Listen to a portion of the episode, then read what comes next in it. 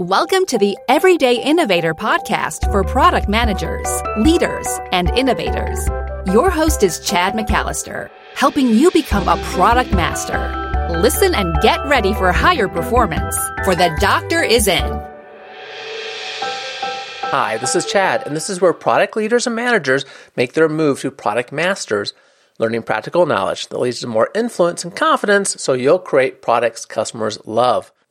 I say that introduction every time I start a podcast as a reminder about what I hear the most from product managers that they really do care about making products that customers love, and they realize they need the knowledge for that, they need the influence in the organization. And I've also found that we need confidence too. We need the confidence to just step forward, sometimes into a void, and make that happen, make reality for our customers products that customers love. Now, this time on our discussion, we're talking about product roadmaps, and they're frequently used badly, almost as handcuffs for product managers. We most recently explored this concept uh, over a year ago with Bruce McCarthy. At that time, he had recently co authored the book Product Roadmaps Relaunched How to Set Direction While Embracing Uncertainty. Since writing the book, Bruce has been really busy helping companies improve how they do use roadmaps and I wanted to find out what he's learned in the last year. So we got together. That's what we'll talk about. We're going to cover what a product roadmap is, who the roadmap is for, the pitfalls of roadmaps, the inputs needed to create a roadmap, as well as how to organize a roadmap, and also how to prioritize product features. And remember, I take notes for you. If you want to see a written summary of what we talk about, maybe share it with a colleague, share it with your group, just go to theeverydayinnovator.com slash 226 and you'll find the notes there. Now, let's talk to Bruce. Bruce, thanks for joining the Everyday Innovators again. Pleasure to be here. So, we talked about road mapping back in episode 169, a little more than a year ago. And at that time, you had a book that came out called Product Roadmaps Relaunched How to Set Direction While Embracing Uncertainty. Mm. And this was a pretty important book. It got lots of, lots of good accolades. And it casted product roadmaps in sort of a different light, really as a collaboration tool and not kind of the Gantt chart looking timeline hmm. driven thing that we often think about. It really has a different purpose. It's been a year now. I want to get back together with you. This is still a very hot topic. People often ask, you know, how do we really construct roadmaps in a way that help us and not hinder us? First up, what has changed in your perspective over that year? Is it still a collaboration tool? Have you added anything to this perspective? That's a really good question. A lot has not changed, honestly. The the idea that a roadmap is not so much a delivery plan, a release plan, a project plan. It's a collaboration tool. It's a communication tool. It's um, it's a statement of intent and direction. It's mm-hmm. a way of rallying all the troops around not just what are we doing, but why are we doing it? What are we expecting to come out of it? In fact, the why is really the most important part of a roadmap. Um, if you've crafted a compelling vision and you've explained what the benefits to the customer will be and what the benefits to the company will be if we succeed, well, then a lot of the details about precisely what we're doing can be worked out after and can mm-hmm. be worked out in collaboration. A lot of the questions that come from a good roadmap conversation are how might we type of questions. How might we achieve this vision? How might we move toward our objectives in the best possible way? And a good roadmap avoids being really specific about deliverables and dates in order to facilitate those conversations. What's the best way is the question right. to get to these objectives, not what's the first thing we thought of and wrote down. Right. Uh, so, so all of those things have not changed, and um, I've been uh, been uh, traveling the globe, actually working with companies on employing this methodology. Um, I've been to um, Amsterdam, New Zealand, uh, Italy, the UK, uh, and a bunch of cities in the US, mm-hmm. working with companies on how to uh, how to how to instantiate this, how to make it work within their companies. But I want to get to your question about how have things changed. Mm-hmm. Um, one of the things that I've discovered in working with a bunch of companies is that one of the fundamental components that I mentioned is what are the business objectives? What are the outcomes, not just for the customer, but for the company that we're looking for in a good roadmap. And um, what I discovered in working with a lot of companies is they don't really have, in many cases, really clear objectives, really clear company outcomes that they're driving toward. And so I've been spending a bunch of time with companies working on crafting those. And that's um, led me in a couple of directions. Uh, one is that we mentioned briefly in the book that one good framework for setting objectives is OKRs, objectives and key results. This is the framework that uh, was originally developed by Intel in the 1980s, but has become a phenomenon um, and is driving the organizational efforts and, and, scheme for big companies like Google and um, uh, and, and so on today. Um, and it's a it's a it's a really good universal sort of um, uh, framework for for driving goals. Um, so I've spent a bunch of time working with companies on OKRs, and they map really neatly to to the roadmap. Sometimes, if a company has already done some work on OKRs, um, especially from kind of the HR point of view, uh, it's sort of uh, the fashion for how to set um, the objectives in your management, your MBOs, your management by objective. Um, they say, well, how does that relate to the roadmap? And I say, well, really, that's they should be reflections of the same underlying strategy. The objectives in your roadmap and your OKRs as a company they shouldn't just relate to each other; they should be the same thing. Um, and so let's let's leverage them back and forth um, between these two things. Then any specifics you have on your roadmap about deliverables and dates are in support of your OKRs, in support of your objectives. Um, the other thing that I've ended up working with companies a lot on as a kind of a next stage, we we craft a roadmap we crafted around objectives. They put together OKRs.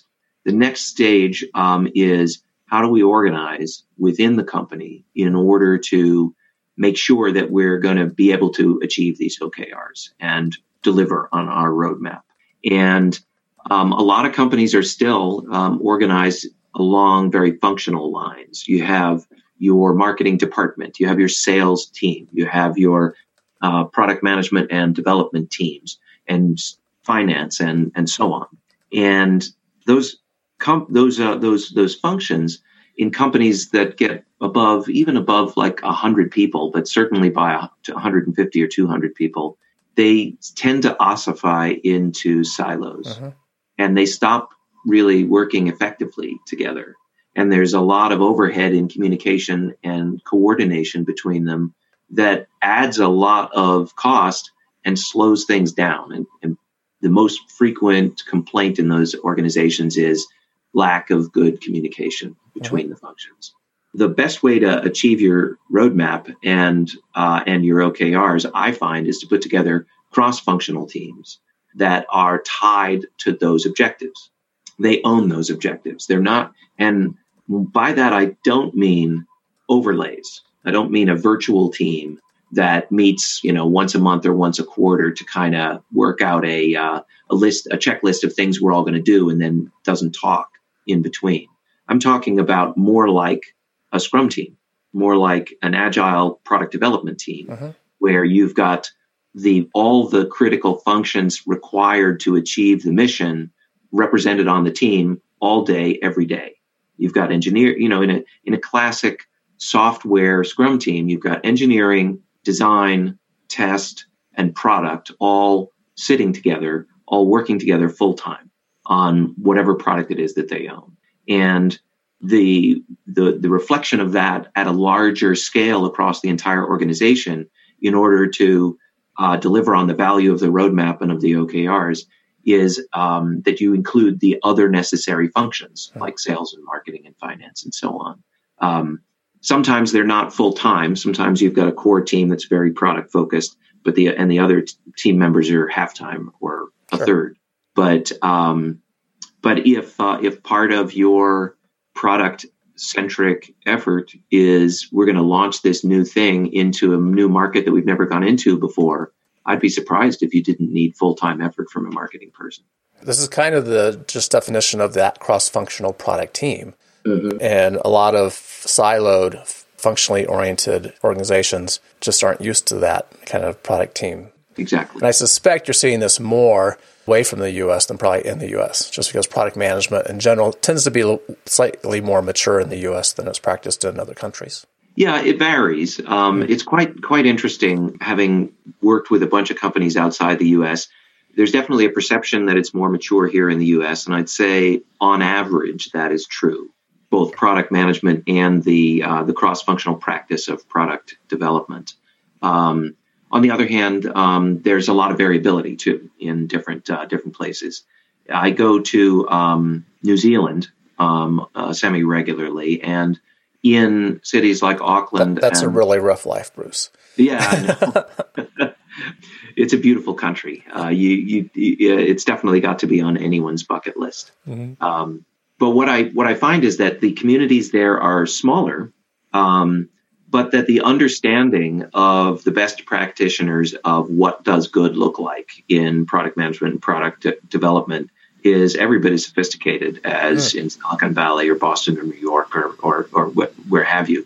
The message is only just getting out to the company as a whole, though. Okay. Um, so the, it's a little bit like a bunch, uh, like small islands yeah. uh, outside yeah. of the U.S. But I'll I'll give credit to um, to uh, to companies in New Zealand for listening because I've been I've been there and there is a great interest in these concepts and I'm working with some companies in New Zealand now on um, on OKRs, on an outcomes driven roadmap, and on cross functional teams and um, how to how to make that work across the entire business. I'm interrupting the interview to share something really important. We'll get back to the discussion in just a minute, but I want you to know about an extraordinary system called the Rapid Product Mastery, or RPM experience. In just nine weeks, you can have a higher performing product team, meeting only 75 minutes a week with no travel required. One product leader, after trying all the typical training workshops, turned to the RPM experience to get real change for his team. He said that this is the only training that provides an integrated product management perspective. It did exactly what I needed it to do. If you have a group of 5 to 14 product professionals, learn how you too can have a high performing team in just 9 weeks, 75 minutes a week, without travel.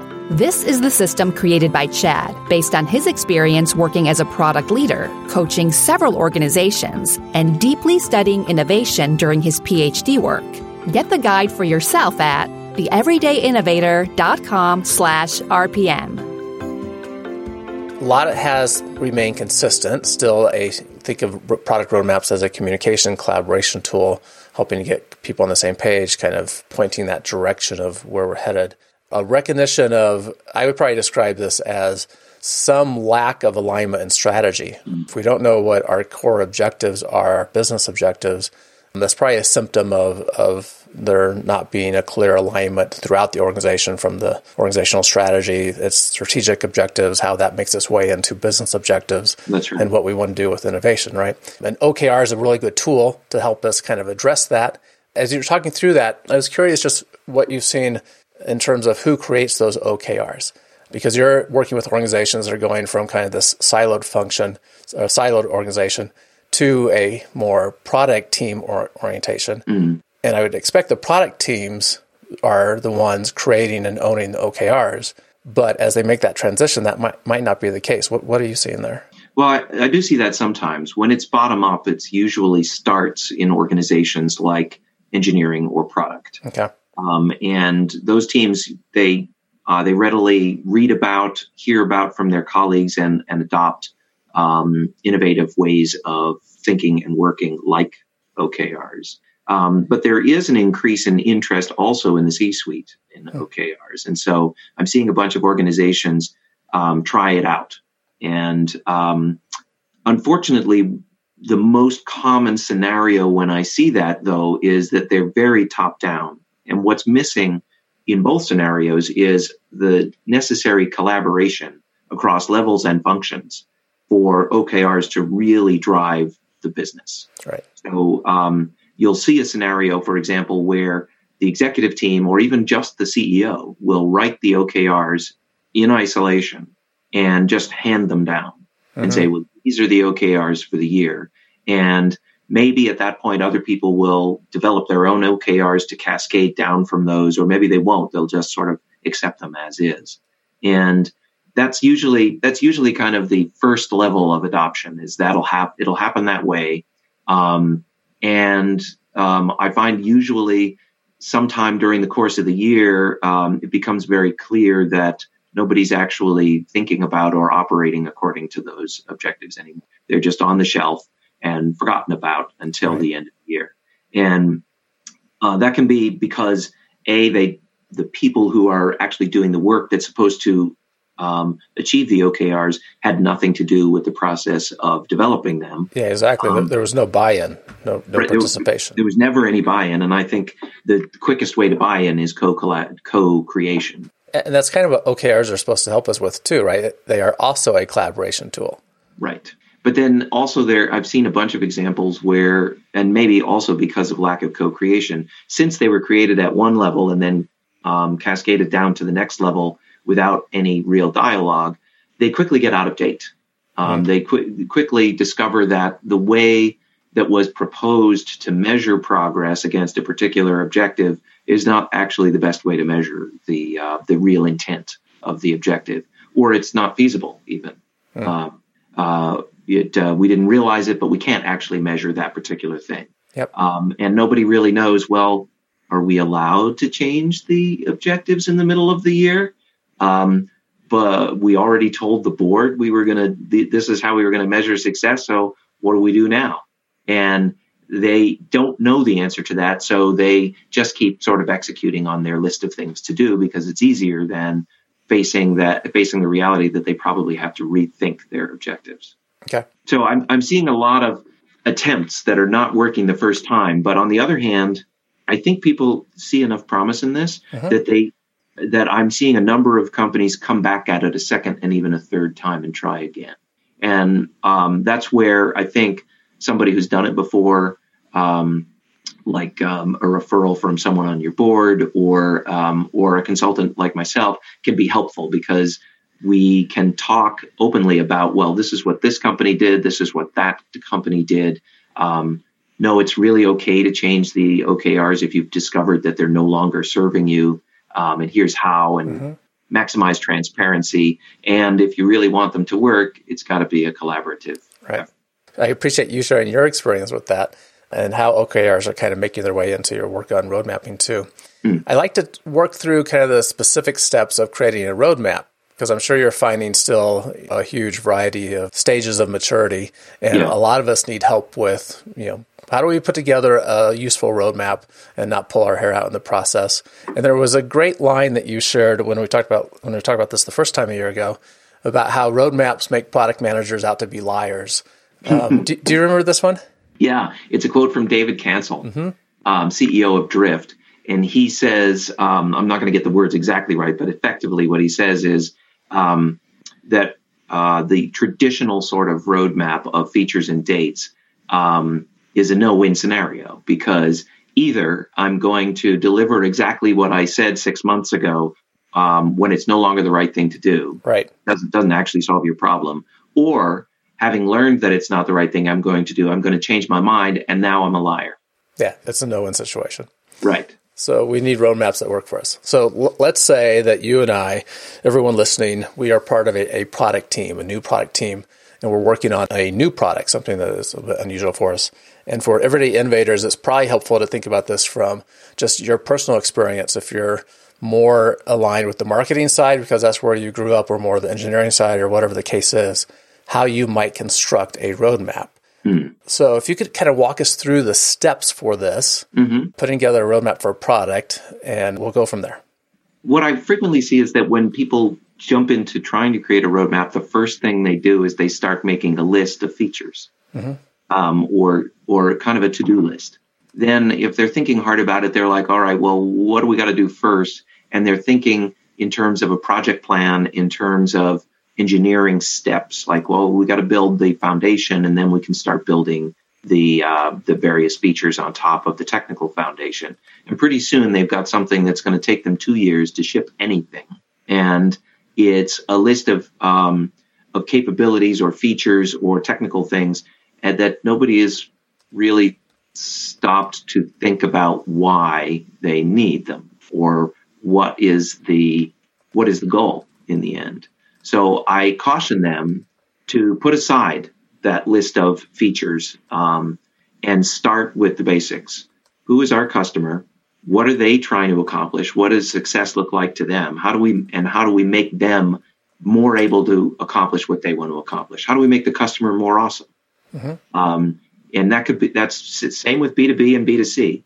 B2B may be more awesome in achieving their business objectives. B2C may be just cooler, you know, uh, having more fun, mm-hmm. um, but more awesome in either case. So it starts with the why. It starts with a vision of the future that uh, that is awesome for all concerned, uh, the customer and the business.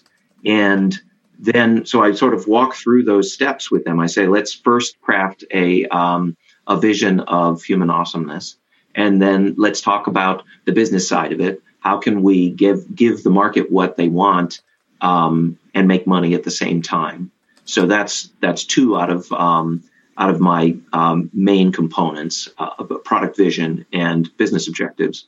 And then at that point, you can start thinking about um, what are we actually going to do? But the mistake again is not to jump directly from there to features. The next step is to think about problems. What are the obstacles to that level of awesomeness that we want to give the customer? Either their obstacles, problems we need to solve for them, or our obstacles in solving those problems. Like uh-huh we don't have the necessary technology platform or the necessary skills in house or what have you. Um, so we're going to make a list of problems. And then we're going to prioritize that list of problems, not a list of features.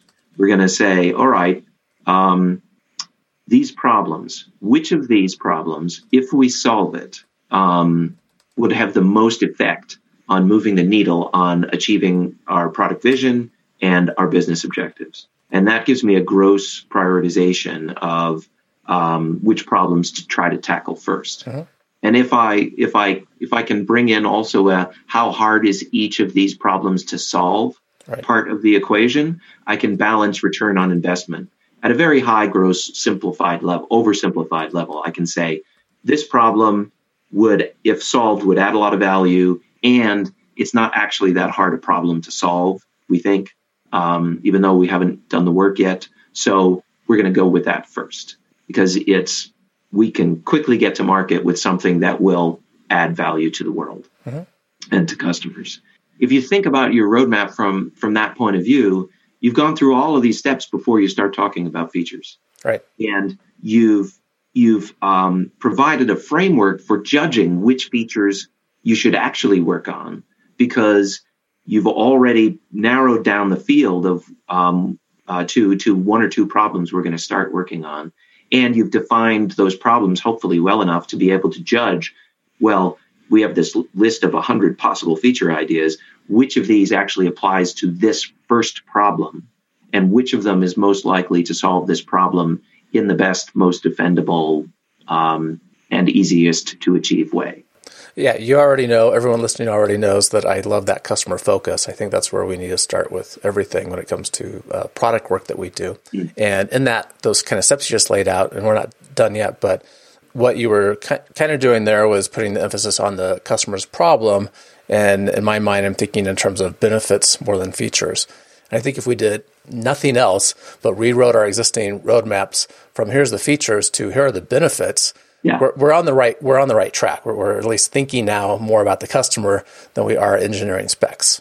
Yeah, and you can do it that way too. If you have an existing roadmap that consists of a bunch of features, you can reverse engineer a problem oriented, outcome oriented roadmap. And I've I've worked with companies to do this, and here's what typically happens: mm-hmm. they start uh, they start asking why about every feature on the roadmap. What's the benefit to the customer? What's the benefit to us as a business? And they start rewriting the items on the roadmap in that way. And then some very interesting discussions happen because sometimes when you try to rewrite a feature as a benefit, you can't. You're kind of like, well, I don't really know what the customer would get out of this. It just seemed like we ought to do it. Well, why? Mm-hmm. Well, I'm not really sure. Okay, maybe it shouldn't be on the roadmap. Right. Um, if you can't justify it from a customer benefit or a business objective point of view, why are we doing it? Now that and so you get into very interesting discussions. The one one caution I want to give for those mm-hmm. in um, in engineering or who work with engineers. Um, when when I say these kinds of things, the fear that usually comes out at that point is, well, some things are necessary but hard to justify from a business point of view. Two classic ex- examples. One is regulatory compliance hmm. or um, safety, uh, health and safety. Um, and I disagree. I think those are easy to justify from a business sure. point of view. They're simply must do. Yeah. They, they, they are. They must do. They are must do because otherwise someone is going to get sued or hurt. They're addressing risk, right? Yeah, exactly. So you're addressing risk. And you can use similar logic in the other one, which is engineering will sometimes say, well, we need to retire technical debt, or we need to address scalability issues, or we need to fix bugs. Um, and how do we justify those from a business point of view? Our product managers are always pushing back on those things and saying they need to focus on features. But I think actually thinking about it from a benefit to the customer and benefit to the business point of view, it's actually easier to talk about the benefits of work on technical debt or scalability and infrastructure or reliability because you can say, okay, you can make the business case. You can say, well, currently we can handle 100 simultaneous users, but our our growth projections are that we're going to be at 250 simultaneous users next year hmm. if we're successful in selling as many units as we expect. So we had better be ready for that. Right. Otherwise, we're we're going to fall on our faces, and we're not going to be able to take on 250 simultaneous users. So um, there's an easy justification, yeah. and um, yeah. and and uh, reliability and bugs and so on that can be justified in terms of preventing churn. Sure, or just future additional costs. If we're actually keeping good metrics, which is a challenge, but if we're keeping metrics on the time it takes to correct a bug, and we see that time increase because our technical debt, that the complexity of our architecture architecture has been increasing. There you go. We know we are slowing down our performance as time goes on. That's right if you wonder why, um, we go into this in, in the road mapping book a little bit. If you wonder why over time dev teams seem to slow down even after you add more resources, um, one of the reasons is that you're increasing the complexity of your um, your solution. You're adding more and more capabilities, so you're increasing the surface area of it, if you will, and so you're therefore increasing the size of your testing matrix. Hmm. And the when you add complexity, you cre- you multiply um, the likelihood of bugs and the necessity for testing actually exponentially. The uh, the number of tests increases exponentially with the number of features. It adds up quickly. Yeah, this is good. So we are going through identifying the obstacles, the problems. We've talked about assessing the benefit to the customer, the benefit to the business. So where are we headed next in creating a good roadmap? Well, a couple of things usually need to happen. One is uh, you need to get buy in. Suppose you've created a roadmap by doing everything that we just said, you've prioritized things, um, and you've got them in, in the rough order you want. You still maybe don't know how long it's going to take to tackle each of these things. So it's difficult to put it on a timeline. So one thing you can do is not put it on a timeline. You can just have three broad buckets of things we're working on now, things we're working on next, once those are tackled, and things we're, that are on our list for later, but we're not sure when. Um, but if you need to have some sort of a timeline, then you need to, um, you know, for um, for talk, for having conversations with channel partners, for example, about which year, which model year will these innovations um, show up.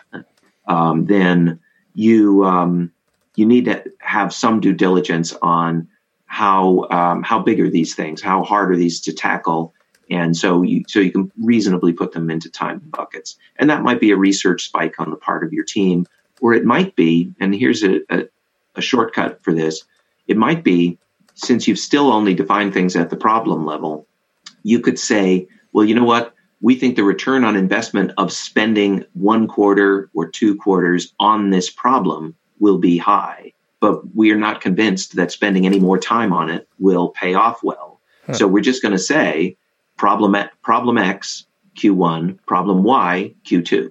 And we'll get as far down the list of um, making things better for problem X in Q1 as we can. Okay. And then the other thing, of course, is you should be revisiting your roadmap because everything I just said is a hypothesis about what will make sense. And Right. at the end of Q1, you'll be where you are and you need to reassess okay, did we make enough progress on problem X? Or, um, and now problem Y really is more important as predicted? Or did we not make enough progress on it? In which case, we're putting off problem Y until Q3 and we're continuing on for another quarter on problem X. And just like changing OKRs as you go into it, that's okay. Mhm. It's Yeah. okay. In fact, it's expected that you will update your roadmap on a regular basis. At least we want that expectation that this is a collaboration tool, Yes. not a project Gantt chart, which, oh, by the way, we always you know fail to meet anyhow. Right. But uh, I'd rather reframe it from failure to to Well, adjustment. we're, yeah, we're learning along the way, right? Right. And so if you if you regularly provide an update with few or many changes on an expected cadence, well, you're you're training your organization to expect from you that your roadmap is in continuous reevaluation.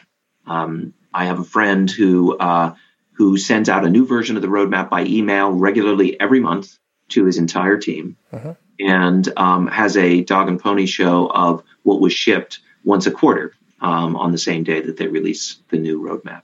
And so it's just uh, just the normal course of business. Yeah, yeah. You, you build that into what people expect. That's really good.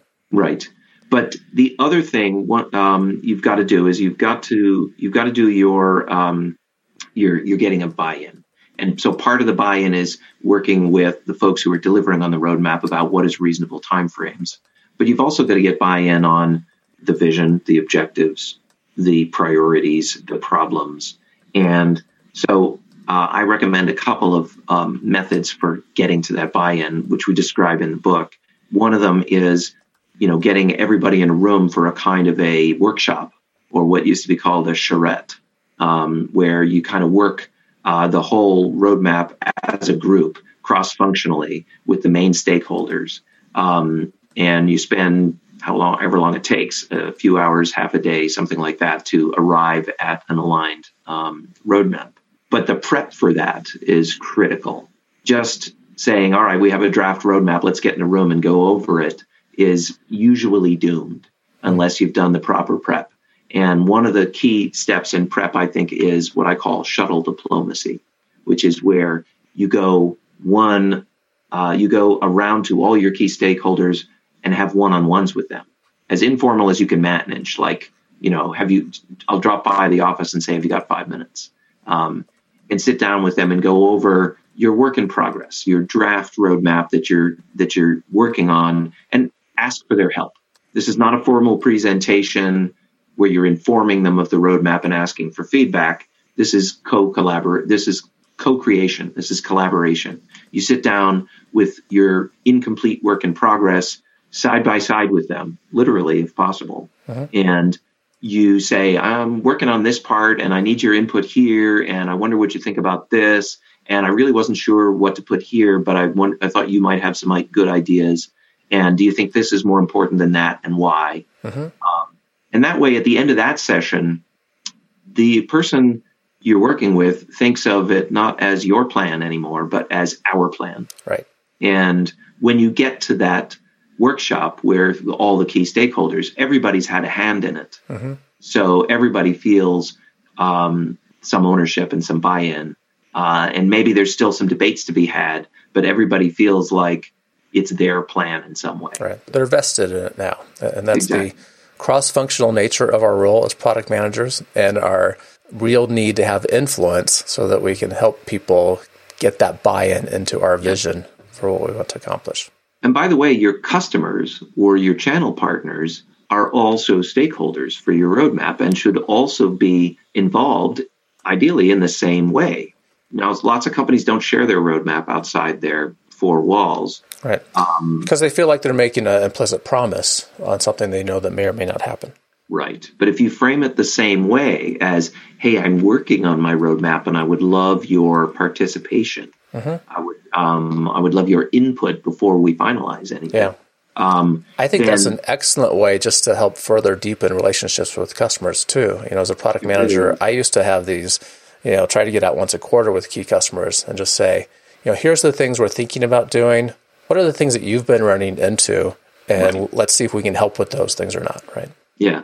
And then the implicit question is, do the thing do, do the things that I'm thinking match up with the things that you're right. thinking yeah. or not? And this, so this is a perfect opportunity to do your customer research along the way. Mm-hmm. And you can do that without showing them the roadmap too. You can just go and do your qualitative interviews and your um, job shadowing and and so on.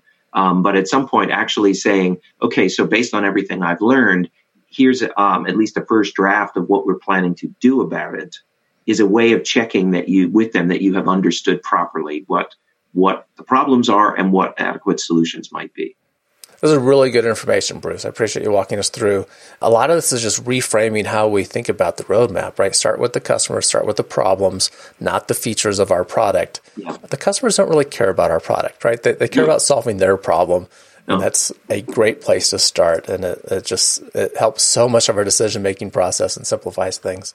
Mm. There was another topic I really wanted to dive into with you, and I think the best way to do this is probably to have a we'll call it a part three, since we you know had that talk a year ago. This is part two, mm. which I think is a, a, more complicated version of everything we just talked about, which is how do we create a roadmap for a portfolio?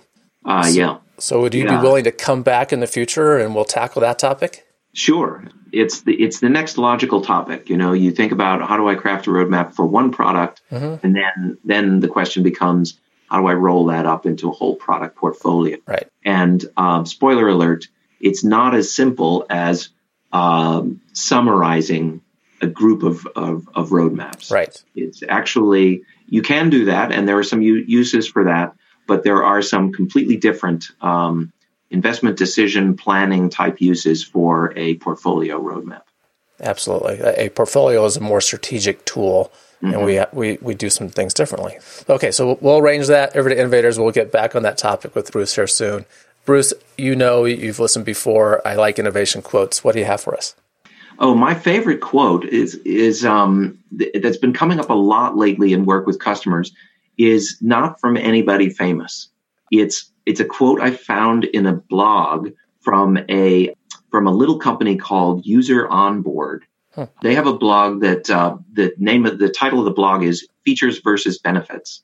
But the, the money quote is people don't buy products, they buy better versions of themselves. And there's an image that shows Mario from Super Mario Brothers. Yep. Um, and um, he's he represents the customer. And then the image shows a flower from Super Mario Brothers, which is a power up, right? Mm-hmm and um, and it's that's your product. And then it shows Super Mario, who is twice as big and breathes fire, and that's new, new and improved.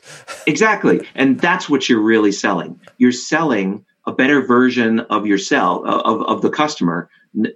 Yeah, you're selling the power up, but the customer doesn't really want the power up. They want what the power up can do for them, and they um, they want actually even more so, they want what they can do having swallowed the power power up. Right. They want that they can jump twice as high. Yeah. They want that they can breathe fire. How people see them, right? How they now take on a new role with their family, with their boss, with their peers. It's exactly. All so kinds of things mixed into that. When people buy, you know, that next level of fancy car, they're they're making a statement about um, status. When yeah, they right. When they buy um, a, um, a juicer. They're making a, a statement about um, I want to be um, healthier and I want to eat better, and I um, that's that's really what I'm buying. It's a it's a more extreme way and a very compact way of explaining features versus benefits. It is. That, I, it, I, like that phrase. I have, have never come across that phrase before, right? That people buy a better version of themselves. Yeah, it's kind of gone viral. If you uh, if you Google that phrase, mm-hmm buy a better version of themselves. Um, there's a whole first page of uh, Medium articles and blog entries um, before you get to the link to User Onboard, which is where I think it started. They phrased it just right, I think. Excellent. I appreciate you sharing that with us. And I always like a, a, new quote. That one embodies a lot of other quotes, but I like the phrasing there of buying a better version of, of themselves. Yeah. Bruce, thank you so much. People that would like to check out more about how do you actually go through and create a usable roadmap, get your team on the same page, get your managers on the same page with you, use this as a collaboration tool. How can they find out about your book and other resources that you have? Well, the book is available on Amazon um, under that title uh, that, that you mentioned. Product Roadmaps Relaunched. Relaunched, right. And it's also available on O'Reilly, the publisher's online subscription service called Safari. Hmm. So if you go to O'Reilly Safari, there's a small monthly fee and you get access to their entire library of books, the electronic versions of the books. And they also have online courses and um, they have a uh, small but growing catalog of audiobooks. And I have just come out of the studio recording an audiobook version of Product Roadmaps Relaunch that'll be in on Safari. They tell me next month. Excellent. Uh, sometime in April. And um, I'm really excited about it because I think um, I love audiobooks. I listen to them all the time, and it, it uh, I make use of them in the car or mm-hmm. when I'm out for a walk. And it's um, it's become actually the way I read more than any other um, method. So I highly recommend the book, um, obviously, um, but also um, I have a, um, I don't call it a newsletter, I call it a nano letter. It's called, because it's really short, it's called mm-hmm. One Thing on Product Culture. And it's every week. And I try to keep it down to just one concept really quick plus either an event that I'm going to be appearing at or an open job rec um, for product or design or engineering people who um, at companies that uh, where I have friends who are recruiting. Um, and it's meant to be really bite sized, short enough that you can read it uh, without really scrolling much on your phone um, while you're in the line at Starbucks if you want. And so if you go to um, productculture.org, my website, um, you can sign up for it. Excellent. And then lastly, I um, I um, I talk at a lot of conferences. The next couple that I'm going to be at are um, I'm going to be at Mind the Product in San Francisco in July, doing a workshop on OKRs for product teams, and um, I'll be doing the same workshop at Mind the Product in London later in the year. I think it's October.